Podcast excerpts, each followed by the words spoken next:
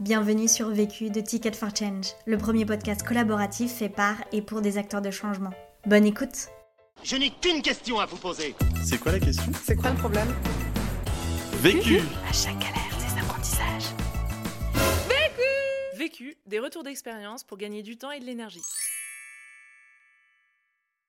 Alors moi c'est Elsa et je suis euh, directrice marketing et communication chez, chez So Many Ways depuis un an.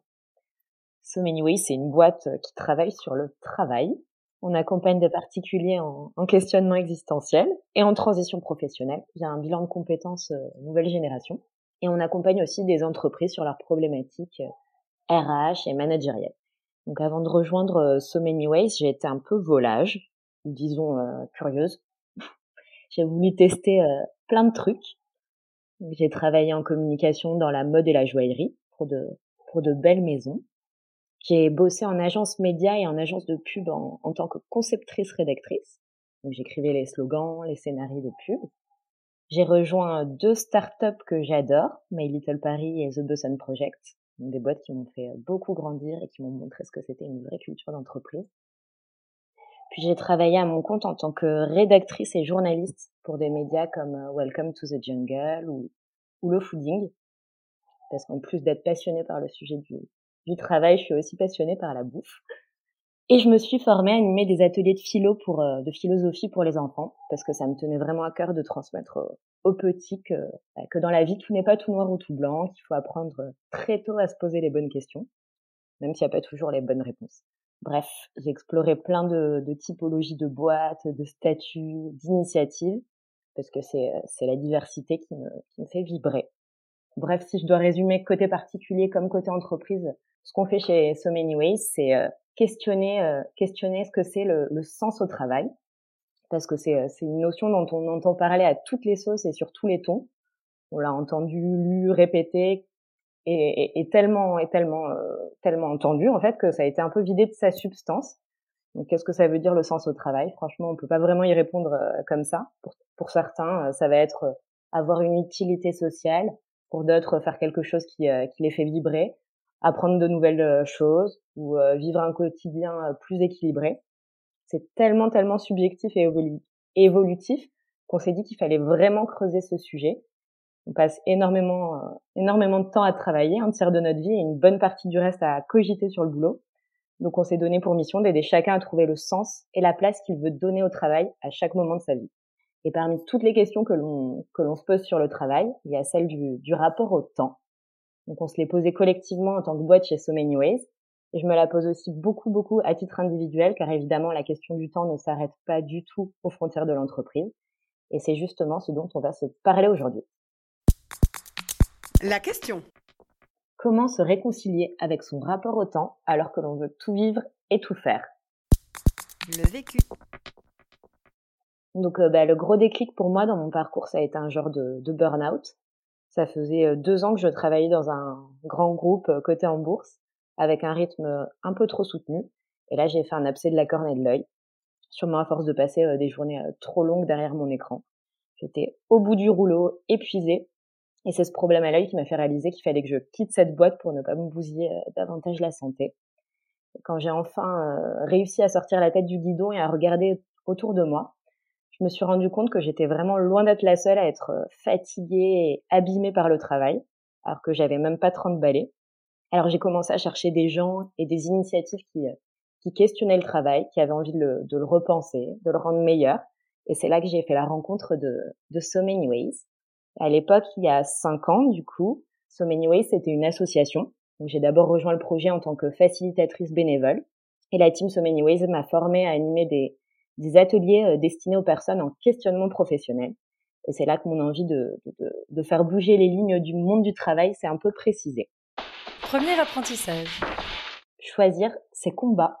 Bah, choisir ses combats, c'est, euh, c'est, c'est l'un des grands apprentissages de cette année 2020-2021. Euh, euh, j'ai vraiment réalisé que less is more. Chez So Many Ways, collectivement, on s'est rendu compte qu'il y a, il y a quelques mois à peu près, que l'on voulait courir tous les lièvres à la fois. On a dans notre équipe euh, bah, plein plein de gens incroyables et ça, ça va avec plein d'envie, plein de bonnes initiatives, plein de défis, plein de nouvelles idées. Sauf que quand on se lance sur tous les fronts en même temps, comme ce qu'on a fait. On dilue notre énergie, on disperse nos forces, on, s'épuise aussi. on fait pas forcément avancer les chantiers qui comptent le plus. Alors Anaïs, la fondatrice de So Many Ways, à un moment a tiré la sonnette d'alarme et nous a proposé un truc. Elle nous a dit videz votre to-do list et concentrez-vous sur un seul et unique projet pendant un mois. Donc moi, pour ma part, j'ai décidé de me consacrer à la, conception et à la rédaction du nouveau site internet So Many Ways.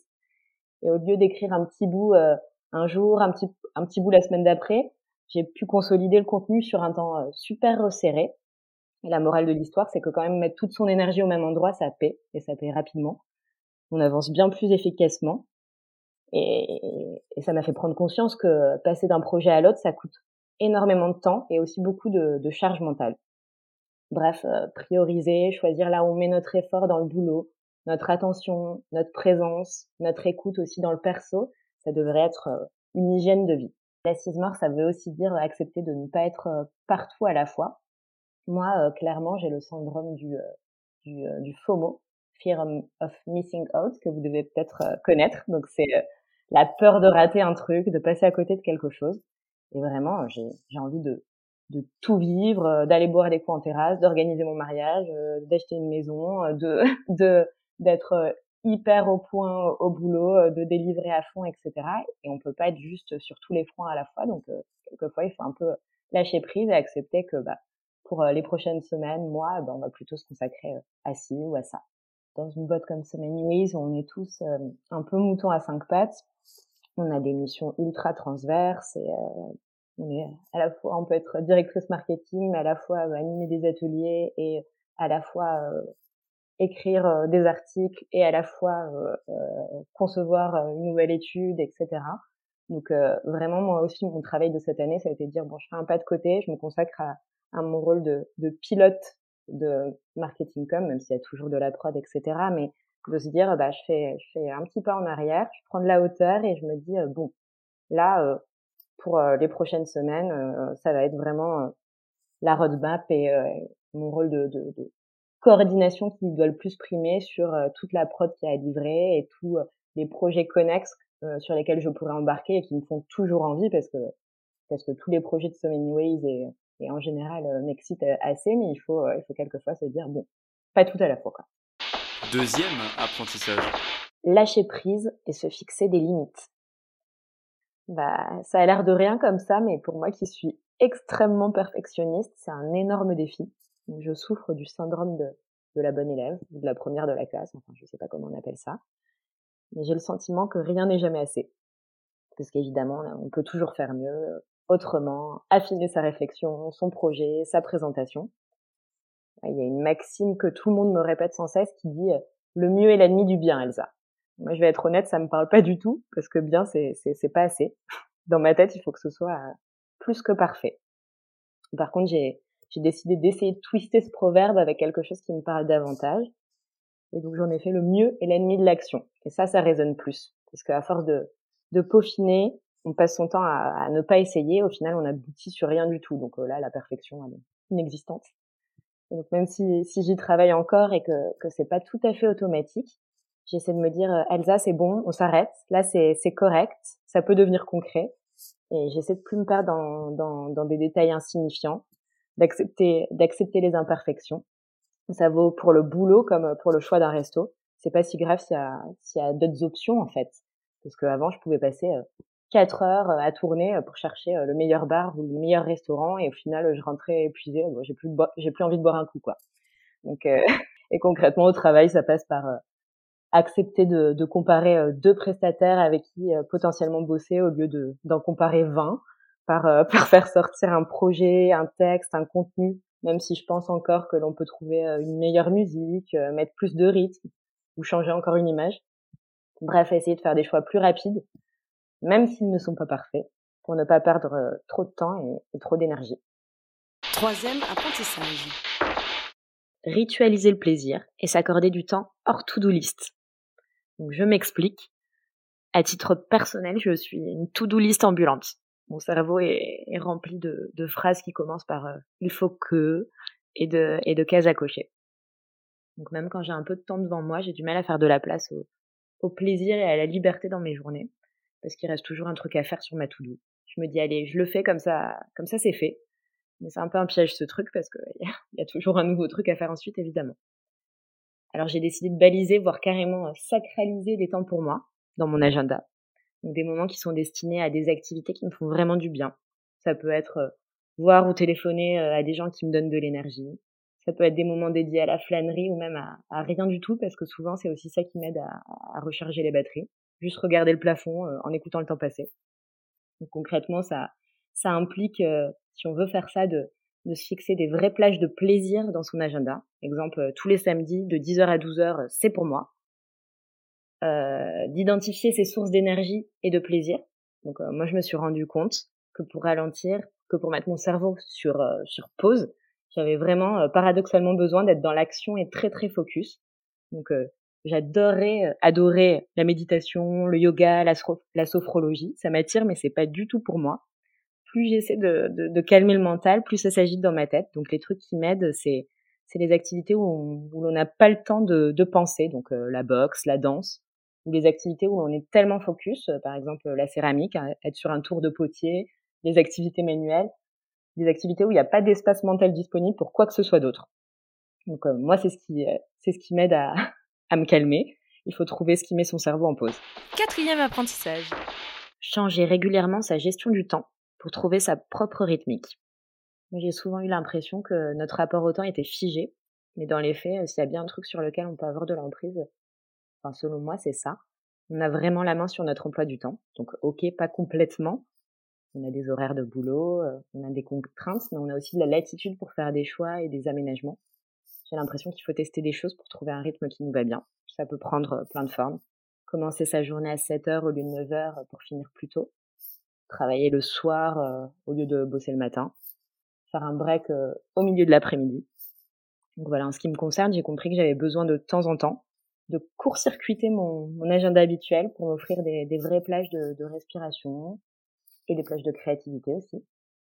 Par exemple, dans, dans mes expériences pro, quand j'ai expérimenté le, le, le 4-5e, je me suis rendu compte du bien que ça me faisait d'avoir une, une journée pas comme les autres dans ma semaine. Et c'est souvent sur ces plages un peu de, de rupture que j'ai pu avoir les meilleures idées, faire des liens auxquels j'avais vraiment pas pensé.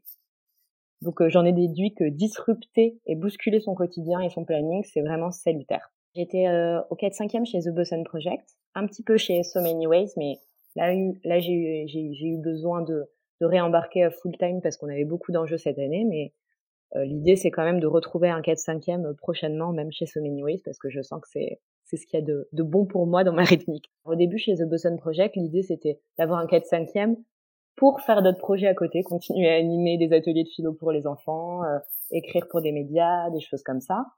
Et puis je me suis rendu compte qu'en fait le, le 4-5e et le 5e jour où quelquefois je faisais vraiment des trucs euh, que pour moi, ben, ça m'aidait vraiment à, à appréhender euh, ben, le temps différemment, littéralement et, euh, et que cette, ce jour de respiration, il était ouf et hyper précieux. Donc euh, c'est un truc, je me suis dit, c'est bon, je garde, il faut reproduire. Conseil pour gagner du temps. Moi, j'ai réalisé qu'il fallait allouer un temps donné à chaque chose. Donc c'est la loi de Parkinson, une loi de gestion du temps qui dit que le cerveau prend le temps qu'on lui donne pour effectuer une tâche. Par exemple, si vous donnez euh, deux, si vous vous donnez deux heures pour écrire un article, vous allez prendre deux heures, c'est clair. Mais si vous vous donnez une semaine, vous allez euh, y passer une semaine. Donc on a tendance à se dire, j'ai le temps de voir venir, pas besoin de planifier ça, c'est une petite tâche. Mais il faut se dire que si on n'affecte pas un temps précis à une tâche, notre cerveau va grignoter du temps encore et encore jusqu'à cannibaliser toutes les autres tâches. Donc moi je fais du, du time boxing dans mon agenda. Euh, je me dis, euh, je crée dans Google Agenda des plages horaires de trois heures pour écrire tel truc, une heure pour les réunions, euh, des trucs comme ça. La semaine est time boxée et, et, et, compartimentée en cases. Ça peut paraître hyper fastidieux au début, mais en fait, euh, ça permet de gagner un temps de, de dingue. Conseil pour gagner de l'énergie. Mon conseil pour gagner de l'énergie, c'est bien s'entourer. Ça peut paraître un peu bateau, mais euh, je trouve que c'est crucial. Les gens jouent un rôle déterminant dans notre équilibre et aussi dans notre déséquilibre enfin en ce qui me concerne. Donc il faut veiller à s'entourer des énergies dont on a envie, besoin, et à s'éloigner de celles qui nous freinent, des gens qui nous épuisent et qui nous tirent vers le bas. Moi, euh, mon cercle de cœur, mon camp de base, il est hyper important pour mon énergie en tout cas. L'autre question. Bah, des questions, je m'en pose beaucoup trop. Hein, Mais une des questions qui me taraude, c'est une question sur, sur l'amour. Donc comment comment on peut penser l'amour en dehors du, du, modèle du couple bien formaté? Comment s'autoriser à le vivre autrement, plus librement? Ça veut dire plein de choses. Hein.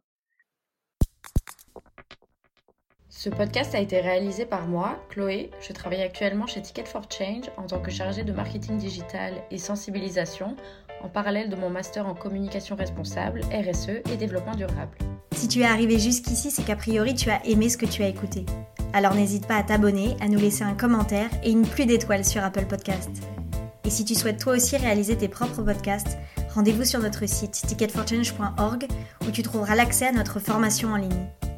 À la semaine prochaine. Vu, Vécu. vaincu. Pour plus de vécu, clique vécu.org. Je voulais te dire, euh, tu sais, on, on, a tous nos petits problèmes. Vécu. Buy ticket for Jane.